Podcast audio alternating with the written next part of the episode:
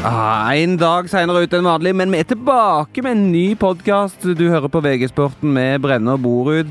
Og Brenne, når landslaget har vunnet, da smiler han litt bredere enn normalt. Selvfølgelig. Vi har jo gått fra å ha null tro på landslaget til å synes at vi har blitt best i verden. Skulle ikke mer til. Nei, jeg registrerer at det norske folk nå tror på både titler og mange seire i årene som kommer. Ja, det så jo faktisk veldig bra ut, da. Vi må jo si det. Kan jo, man kan selvfølgelig spøke med at det er bortekamp mot uh, Albania på en regntung bane, og et uh, Australia-lag som sikkert har jetlag herfra til uh, himmelen. Men det, Norge har vært mye bedre nå enn man har vært på lang tid, og i de kampene her så så det veldig lovende ut. Dette skal vi selvsagt snakke mye mer om, eh, men du skal altså ut i pappaperm over påske og, forsvinne fra oss og, og lytterne. Ja, det blir en liten pappaperm nå fram til uh, fotball-VM. Det er jo selvfølgelig tima tilrettelagt, dette her, da, så jeg er tilbake når den moroa begynner. Men uh, de kommende ukene nå så blir det mer bleier enn uh, skal vi si, vaktlister, da, og det er jo for så vidt uh, greit. Da er det jo god timing å invitere, invitere seg, presentere dagens gjest, uh, kollega Jon Martin Henriksen.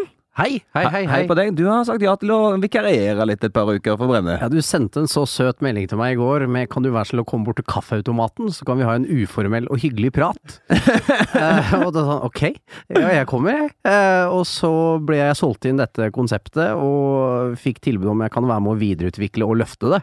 Og når jeg får en sånn utfordring, da sier jeg ja. ja, ja, ja. Jeg er litt spent på hva han liksom solgte inn dette, når det skal være helt ærlig, ikke så glamorøse livet med. Ja, uh, det er jo sånn som alltid er når jeg blir spurt om å være noe med dere, er sånn uff, vi har litt slite litt med å gå og få dette her til å gå. Kan ikke du være så snill og bare et par uker? Jo, greit, sier jeg da. Nydelig. Det, Nei, det er jo sånn at Jon Martin han sitter jo og raller i podcasten, fotballpodkasten med eh, Jamel og Bernt. Eh, så det jeg sa da, var at eh, der raller du, her skal du snakke sport. Ja. Og så kan du ralle litt. Ja, men, ja, jo, jo, men jeg har sagt flere ganger jeg, at de siste årene så har jeg mistet all integritet og kredibilitet. Så jeg kan jo jobbe her da med å få det litt opp igjen. Ja. Så får vi se hvordan det hender. Men jeg kan ikke love noen verdens ting. Så kan det hende at du triller barnevogna ned og kommer innom en par ganger du også, Brenne? Ja, noen, jeg har jo vært med i podkasten litt nå og vet at er ikke alltid gjestene er spikra sånn øh, veldig langt i forveien, så kan at det blir en kriseløsning hvis det må til. Ja, det er hyggelig. Da er det krise, altså. Ja, da er, da er det krise. Det er hyggelig at du holder dørene åpne. Nei, men jeg hopper tilbake til landslaget med, fordi eh, det har jo vært mye negativitet, mange tap, øh, dårlige prestasjoner. Og så spiller Norge mot Australia, vinner 4-1, og så mot Albania og slår de 1-0. Og ikke bare det, det var trøkk, det var en vilje, det var eh, offensiv fotball eh, i store perioder. Det var mye gøy med disse kampene. Det var det, altså. Og det var sånn, trøkket som du nevner, er jo en viktig del av det. Altså, Norge pressa spesielt Albania veldig høyt, og de klarte jo aldri å spille seg ut. Og du så at man, altså hele laget hadde lyst til å få det til. Og du ser at han har fått altså Lars Lagerbäck, treneren, har da plutselig, da, syns jeg, så virker det ganske selvsagt hvem som er de 15 som er nærmest laget. Mens det i en periode nå har vært 30-40 eh, mann innom, og ganske jevnt, så er det nå for meg helt åpenbart hvem som er de seks-sju sikre på laget, og hvem som er konkurrenten om de siste plassene. Og det ser jo litt ut som at timinga der òg er ganske perfekt. Han har brukt, og har jo hatt ganske god tid uten å ha hatt noe å spille for. Eh, så at han begynner å treffe i mars, eh, i mars 2018 med tanke på at en kvalik kommer om ikke så altfor lenge, så virker det som at han har fått dette her til å stemme ganske på riktig tidspunkt. Og Tariq Elionussi gikk vel ut og sa noe sånt som at mm, vi har blitt hjernevaska nå. og for det er jo så enorm omveltning fra det Høgmo-prosjektet til det som skjer nå, i både spillestil og fremtoning og alt. Så at det tar litt tid, det, det er å forstå. Og det kan hende han har fått banka det inn i skallene på disse spillerne nå, og, og da er det veldig lovende. For vi veit jo vi, vi, har jo sett denne CV-en Sett på den lenge nå, og vi har ikke trodd på den, kanskje, men, men nå ser det ut som om det omsider da kanskje sitter litt, og det er veldig gledelig.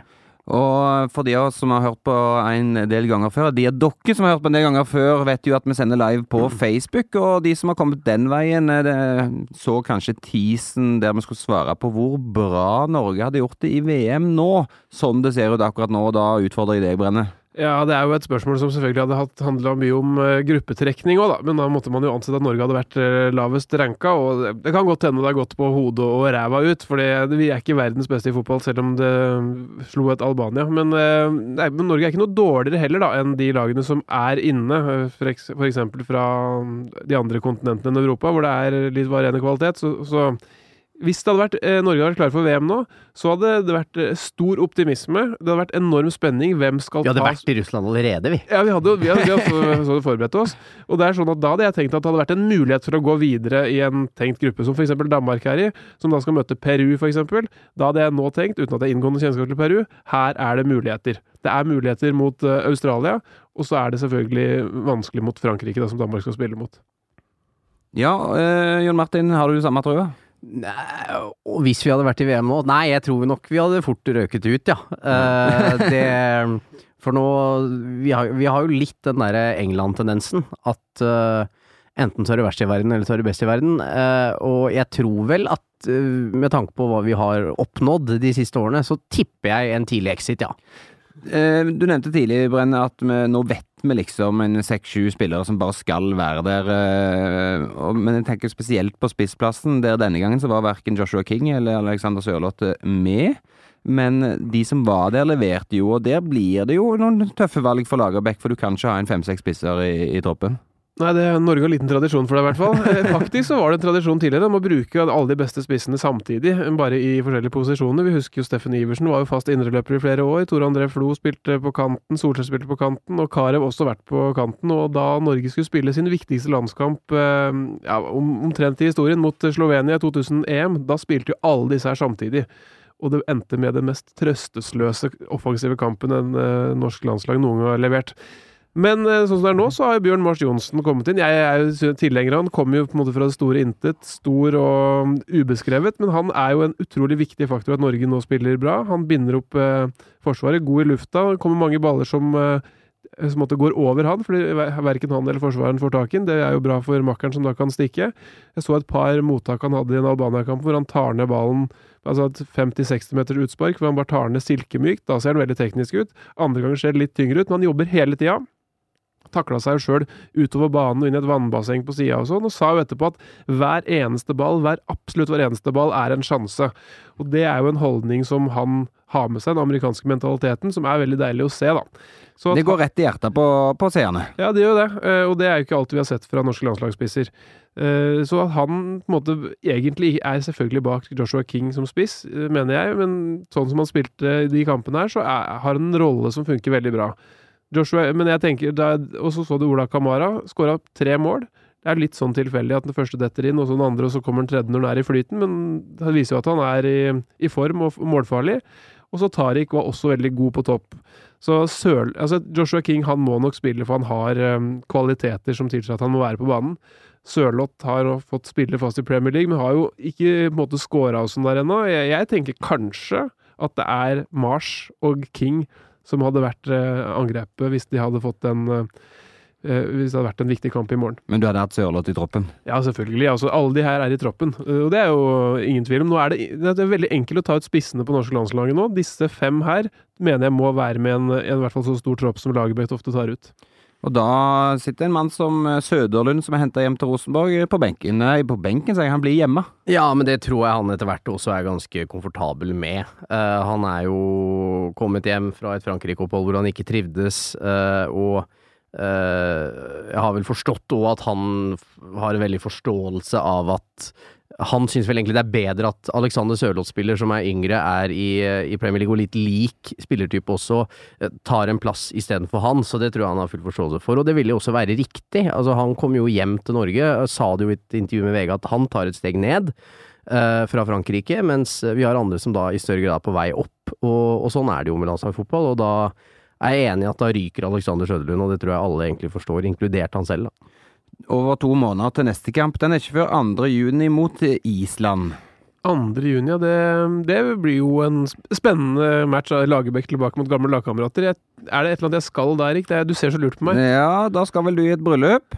Eh, ja, det stemmer. Jeg er invitert til et bryllup, i hvert fall. Ja, det er det. Men du skal kanskje prioritere Norge-Island? Jeg har fått veldig lyst til å se match nå, altså. ja, det tenker jeg nok. Ja, men, eh, men. Jeg, jeg bare registrerer at podkastvikaren er ikke invitert. Nei, han, eh, han står på ventelista.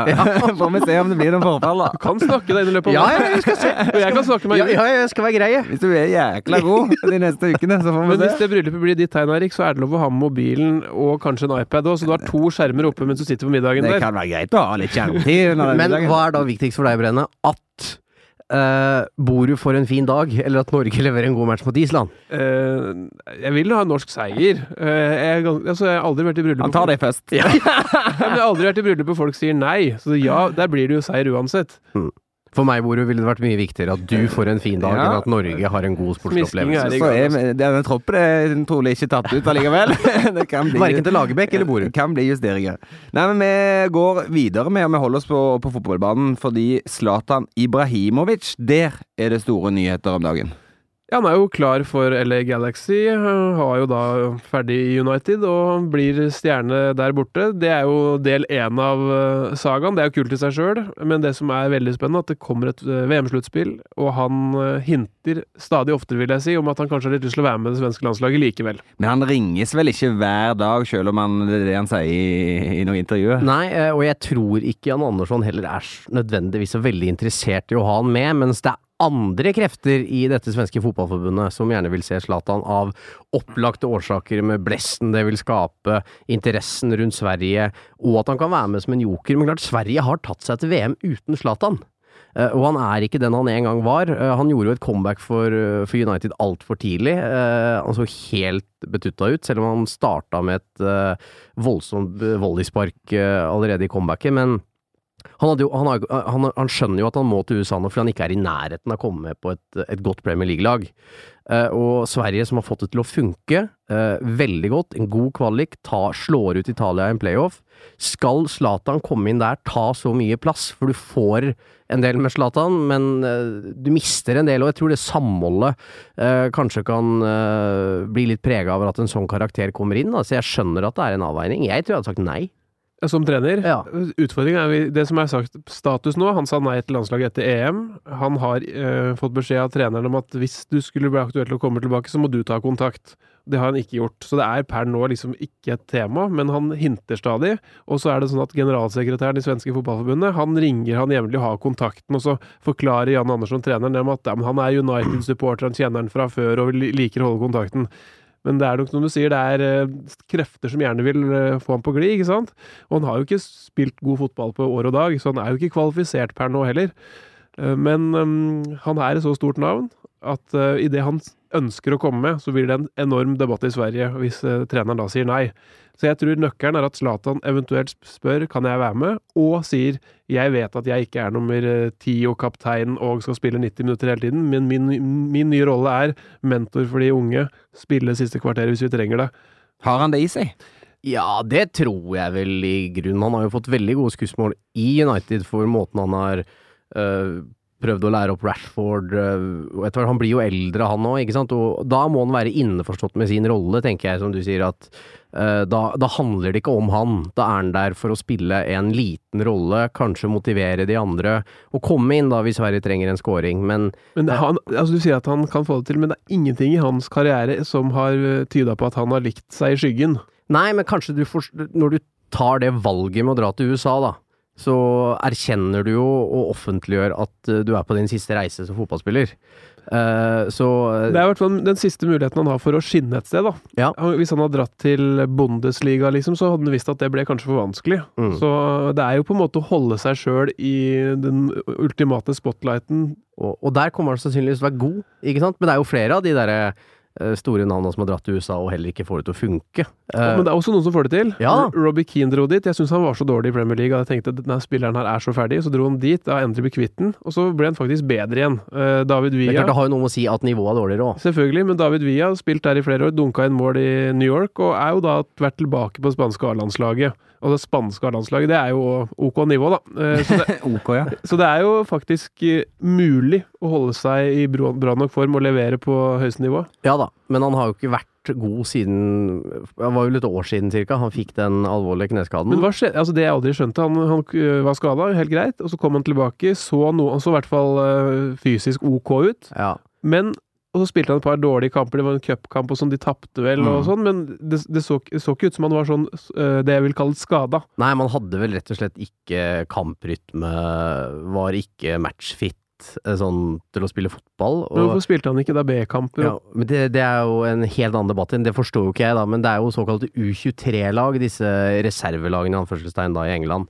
Eh, jeg syns jo det er veldig rart at fotballspillere i, eh, i de store lagene ikke spiller B-lagsfotball når de ikke spiller A-lagsfotball for å holde seg i gang, men det driver jo ikke så mye med der borte. Så han hadde jo et touch som ikke var i nærheten, så han, han var jo ikke klar. Og så er han jo rett og slett Romelu Lukaku er bedre, eh, sånn som ståa er, og på, på kanten, eller offensivt, så har United ganske mange strengere å spille på, så jeg tror det er best for alle parter at, eh, at han har forlatt England, og lønnsmessig òg, så er det jo greit å bli kvitt den.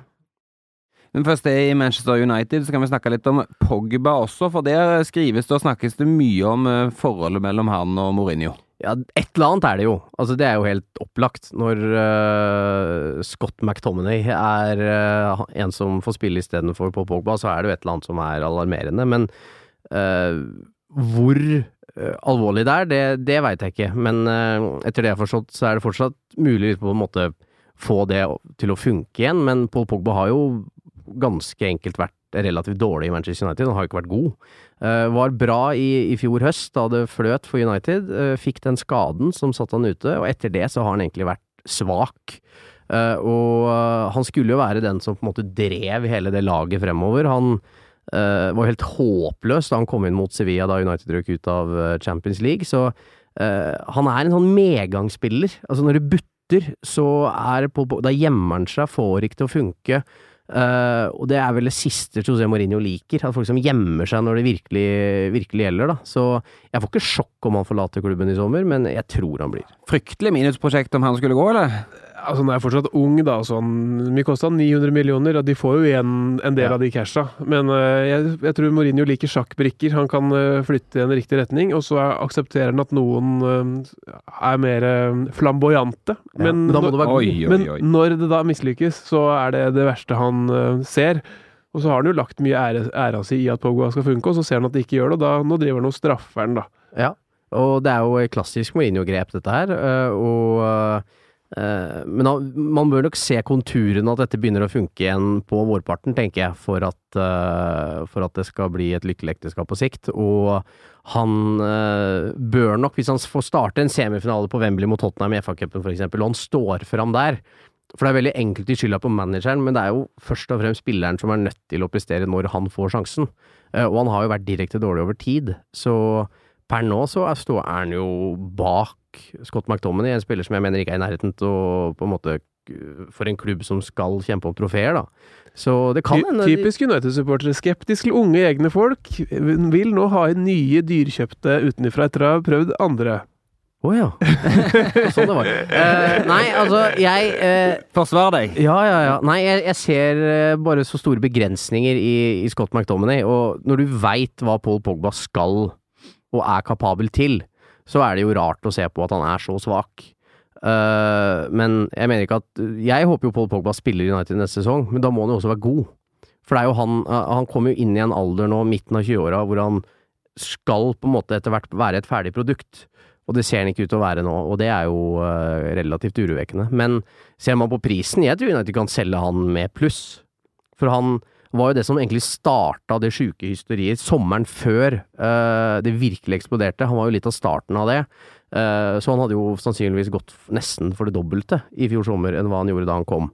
Så jeg tipper, hvis United velger å selge han, så tror jeg de får over en milliard. Ja, det blir spennende å se. Det hørtes dyrt ut, syns jeg, da. Nei, men tilbake til, eh, til, Norge og Eliteserien. Det er jo påske. Det er påskerunde som vanlig på, på andre påskedag. Og det vi har sett av starten nå, er jo at Rosenborg har vakla litt, i hvert fall poengmessig, og Molde har kjørt løpet. Og de møtes jo i fjerde runde, altså ikke andre påskedag. Men skulle det liksom gå veien for Molde, og ikke helt veien for Rosenborg, så kan det bli ei brukbar luke her. Ja, det kan det. Eh, og det hvis, jeg, jeg, tror Rosenborg vinner i Skien. Jeg tror de slår Odd, for Odd har ikke sett bra ut i det hele tatt så langt. Trom, eh, Molde slår Tromsø. Eh, så si det er fem poeng uansett når eh, Molde reiser til, eh, til Lerkendal, så er jo det et fantastisk utgangspunkt å måtte dra til Trondheim uten at du må vinne. og det tror jeg kler Molde veldig godt nå. og med, tanke på at Rosenborg er litt shaky, så har jeg en følelse av at Molde er kapable, mer enn kapable til å vinne på Lerkendal, og da begynner vi jo virkelig å snakke. Ja, det, det hadde vært morsomt. Og så er Odd tradisjonelt et eh, lag som Rosenborg sliter med. ja, sliter litt med, og i enkeltkamper kan de mobilisere. De har fått en veldig dårlig start sjøl. Det er jo liksom en klokka åtte-kamp der andre påskedag. Det er, det er liksom mulig å se for seg at Odd vinner den kampen 1-0. Mm. Selv om når du ser Meling og Reginiussen på landslaget, så ser du at et par av de spillerne er jo i form. Eh, Så mest sannsynlig blir det som du sier, fem poeng, men eh, Molde litt grått lag i år, syns jeg, men er kanskje i ferd med å få fram et kollektiv, da. Ja, kollektivet ser bra ut, for jeg har også savna litt de der toppene i det Molde-laget. De som virkelig Uh, Med Sigurdarsson borte og sånn, hvem er det som på en måte drar virkelig lasset, da? Men troppen er jo helt vill. Altså, den er så bred. Solgunn og Solskjær har Kan jo nesten sette opp to gode lag i Eliteserien. Men uh, jeg har, jeg sa det før seriestart, jeg har en feeling at dette kommer til å bli jevnt. Og hvis Molde skulle vinne på Lerkendal, da blir jo Rosenborg Da får du jo en følelse av stress involvert i tillegg, så det hadde jo vært ganske kult. Så det kan bli spenning her, da. Det burde kanskje ikke bli spennende i det hele tatt, at Molde rykker fra. Det er jo veldig gøy, da. Vi sn- snakka om før sesongen bare at Rosenborg kom til å være det toget som bare kjørte ifra, og den luka kom til å bli større og større.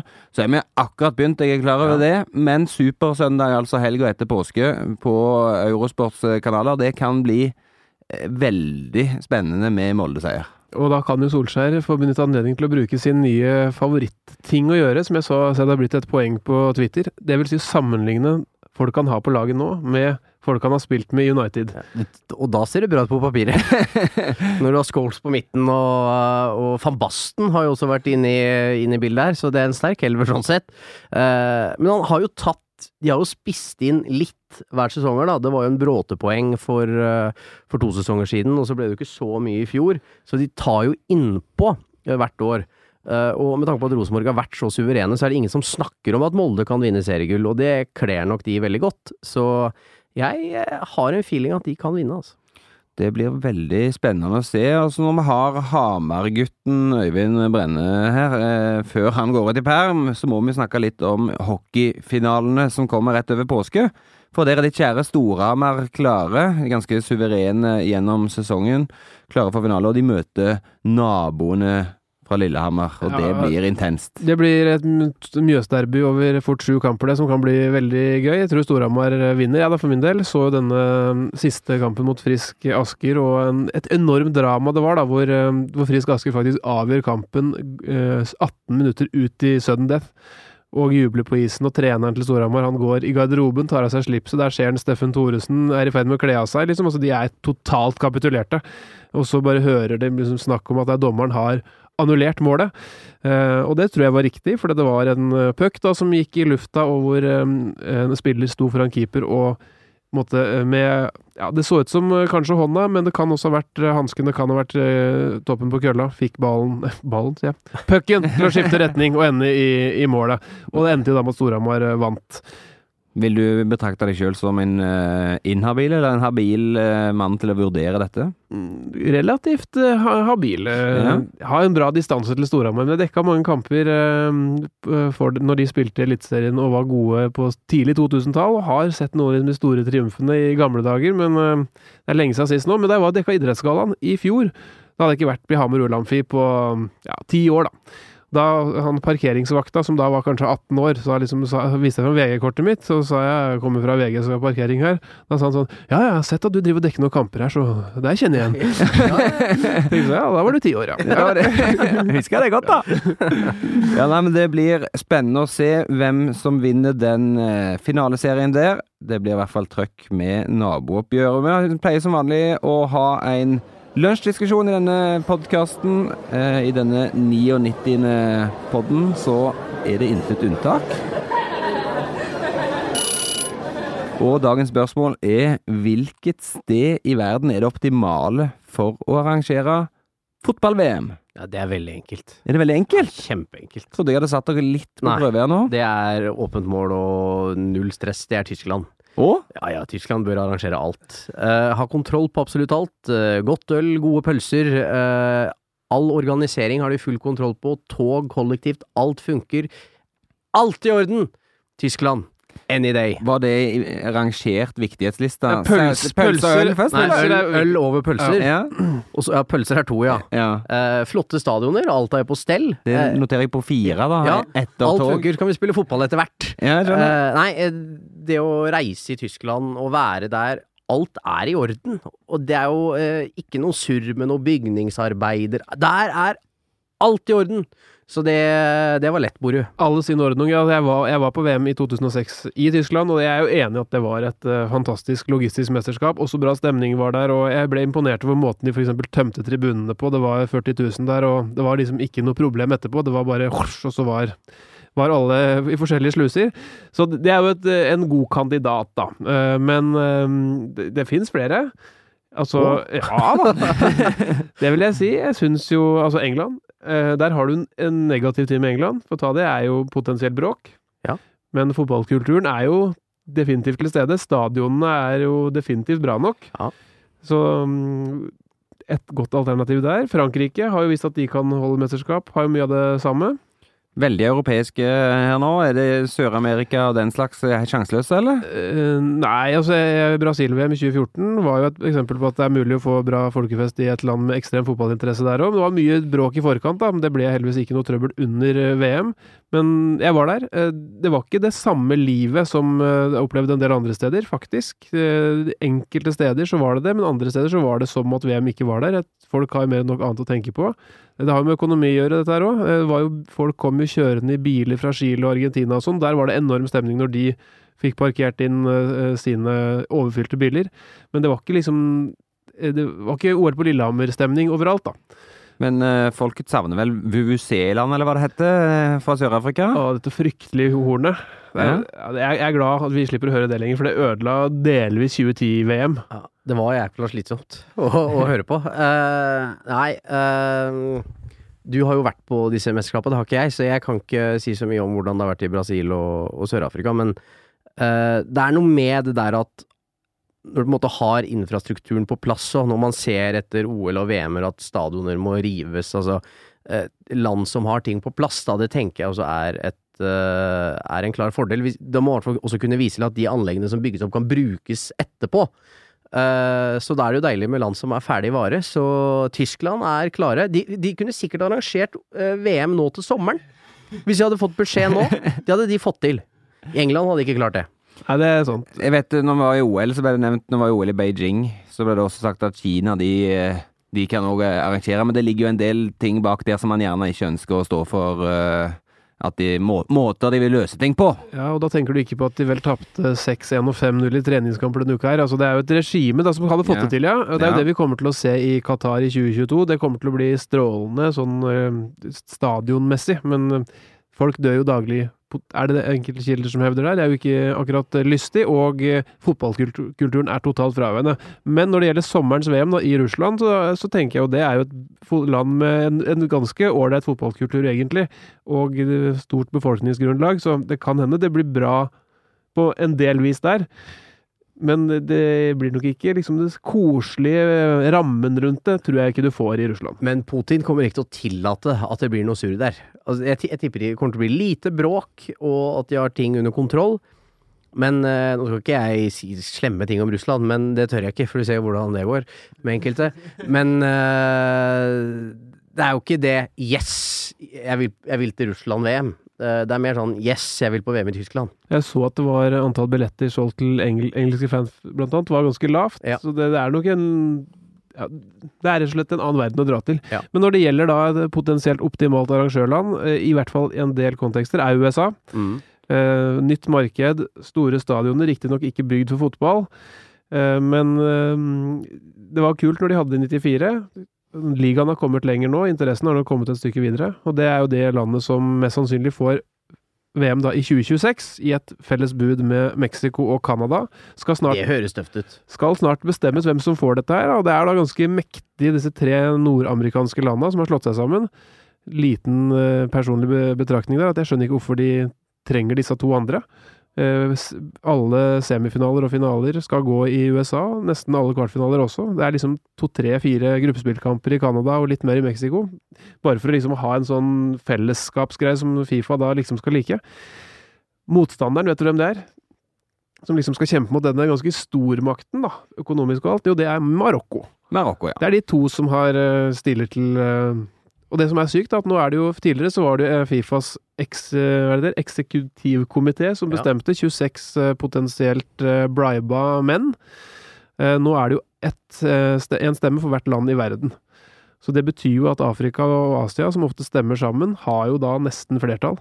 Og det betyr jo at da for eksempel Marokko, som da kan få med seg Afrika, får de med seg Asia i tillegg, så er det de som får det. Jeg får bare nevne helt til slutt uh, i denne VM-diskusjonen at jeg har flydd innenriks på tidlig 2000-tall i Russland. Jeg anbefaler det ikke. Men lykke til, alle sammen! Vi blir hjemme, vi. Jeg blir hjemme. Og Du har også flydd eh, i Ghana. Jeg har også flydd i, i Ghana, ja. Det er en eh, del fly og flyplasser jeg godt kan notere i lista for dere. Vi må dra det liksom på slutten her, da. Det er at Eirik skulle på reportasjetur til Ghana i 2011, eh, og der satt han satt og så med veldig alvorlig mine på jobb. Han satt og researchet dette her. Tenkte jeg kanskje han driver og ja, skriver mail eller et eller annet. Da satt han og så søkte på eh, statistikken på dødsfall i Accra på flyplassen der. Hvor mange fly som har styrta. Og Det- fant ut at Det det var var, ikke hyggelig lest. og fant ut at det var noen fly som har styrta der opp igjennom, da. Ja. Og eh, det som skjedde da når Eirik eh, hadde researcha at det var en del flystyrter i Akra, det var at han valgte å skrive et testamente på sin eh, maskin, og der fremkom det da at eh, sønnen Benjamin skulle få alt, mens sykkelen den kunne Rake få. Men det står fortsatt eh, faktisk, så Rake kan få en eh, sykkel om han skulle være heldig. Nei, men vi må videre, gutter. Vi skal ta med oss helt til slutt, som vanlig, noen kommentarer og reaksjoner fra dere som har fulgt oss live på Facebook. Og Rodrigo spør hva med Sahid, folkens? Og da tenker han på Geir Sahid og det norske landslaget. Eh, Jeg ser ikke nok fotball eh, på Kypros. Det må jeg innrømme. Og det, det, det må du kanskje jobbe litt med. Ja, det skal jeg jobbe med nå i påsken. Da skal Flott. jeg bruke det Y-Scout, som eh, Drillo snakket så varmt om. Eh, jo, absolutt. Har jo fått erfaring i, eh, i europeiske eh, klubbturneringer og har gjort det bra, men nå har vi jo omsider fått litt konkurranse, da, på disse plassene. Så at han ikke er med, er jo på en måte et styrketegn nå, tenker jeg. Eh, men um, han er nok helt i vannskorpa, og hvis han fortsetter å prestere nå i vår, så tipper jeg han er med i, i juni. Altså Lagerbäck har jo sagt at han vil prøve å sette en tropp. Det er et argument for ikke ta inn enda en ny fyr, som han kanskje ser på som 23.-mann. Uh, dessuten, da han var i Eliteserien, som har vært i mange år, så var det mye opp og ned. Ja. Uh, og det han uh, Lagerbäck trenger, er jo litt som Mourinho er glad i, sjakkbrikker. Han trenger ikke nødvendigvis entertainere før den entertaineren er så god at han kan diktere hele spillet. og det er vurderinga hans, og jeg forstår deler den, at ikke Zaid er der. Vi tar med oss en tordentale fra Jamie Gulliksen. Eh, Jeg er jo glad i tordentaler. Eh, Tror ikke jeg gidder å høre på dette. Vi har spilt to gode treningskamper. Flott prestasjon i begge oppgjør. Flere fine individuelle bidrag fra flere. Mer enn det er det ikke noe vits å snakke om. Ja. Ny gullalder, ny stopperkjempe, nytt salg til PL. Synsinga går litt over styret. Vi må ikke mene noe hver gang. For glem ikke, Ingen husker så dårlig som en fotballsupporter. Er neste kamp røv, vel, da er vi røv igjen. Ja, men det er jo sant, det. Ja. Eh, Men han som snakket om at det skulle gå langt i VM, han skal ut i perm. Så han kan høre i sånn ti uker til. Ja, Så det går fint. Han, han nevnte at det kunne være mulig å uh, avansere fra et gruppespill i en te- tenkt gruppe med Peru og et Australia man akkurat slo 4-1, ja. Ja, for- fin, fin forsvarstale. Kolbjørn Olsen han er litt på dette sporet. En knallgod fotballkamp og mange tiår siden Norge har vist såpass. Ja, det, det var kanskje litt historieløst, da, fordi at det har vært gode perioder før òg. Vi husker jo at øh, Høgmo også hadde en veldig god periode, men slo Bulgaria borte, slo Kroatia hjemme og var 13 forgylte minutter unna å slå ta poeng fra Italia borte. Vi var noen minutter fra å tape avgi poeng hjemme mot San Marino også. Det ja, de- Går opp og ned. Ja, det gjør det, Det- i denne landslagsverdenen. Det går opp og ned. I studio i dag var Jon Martin Henriksen, Øyvind Brenne og jeg heter Eirik Borud.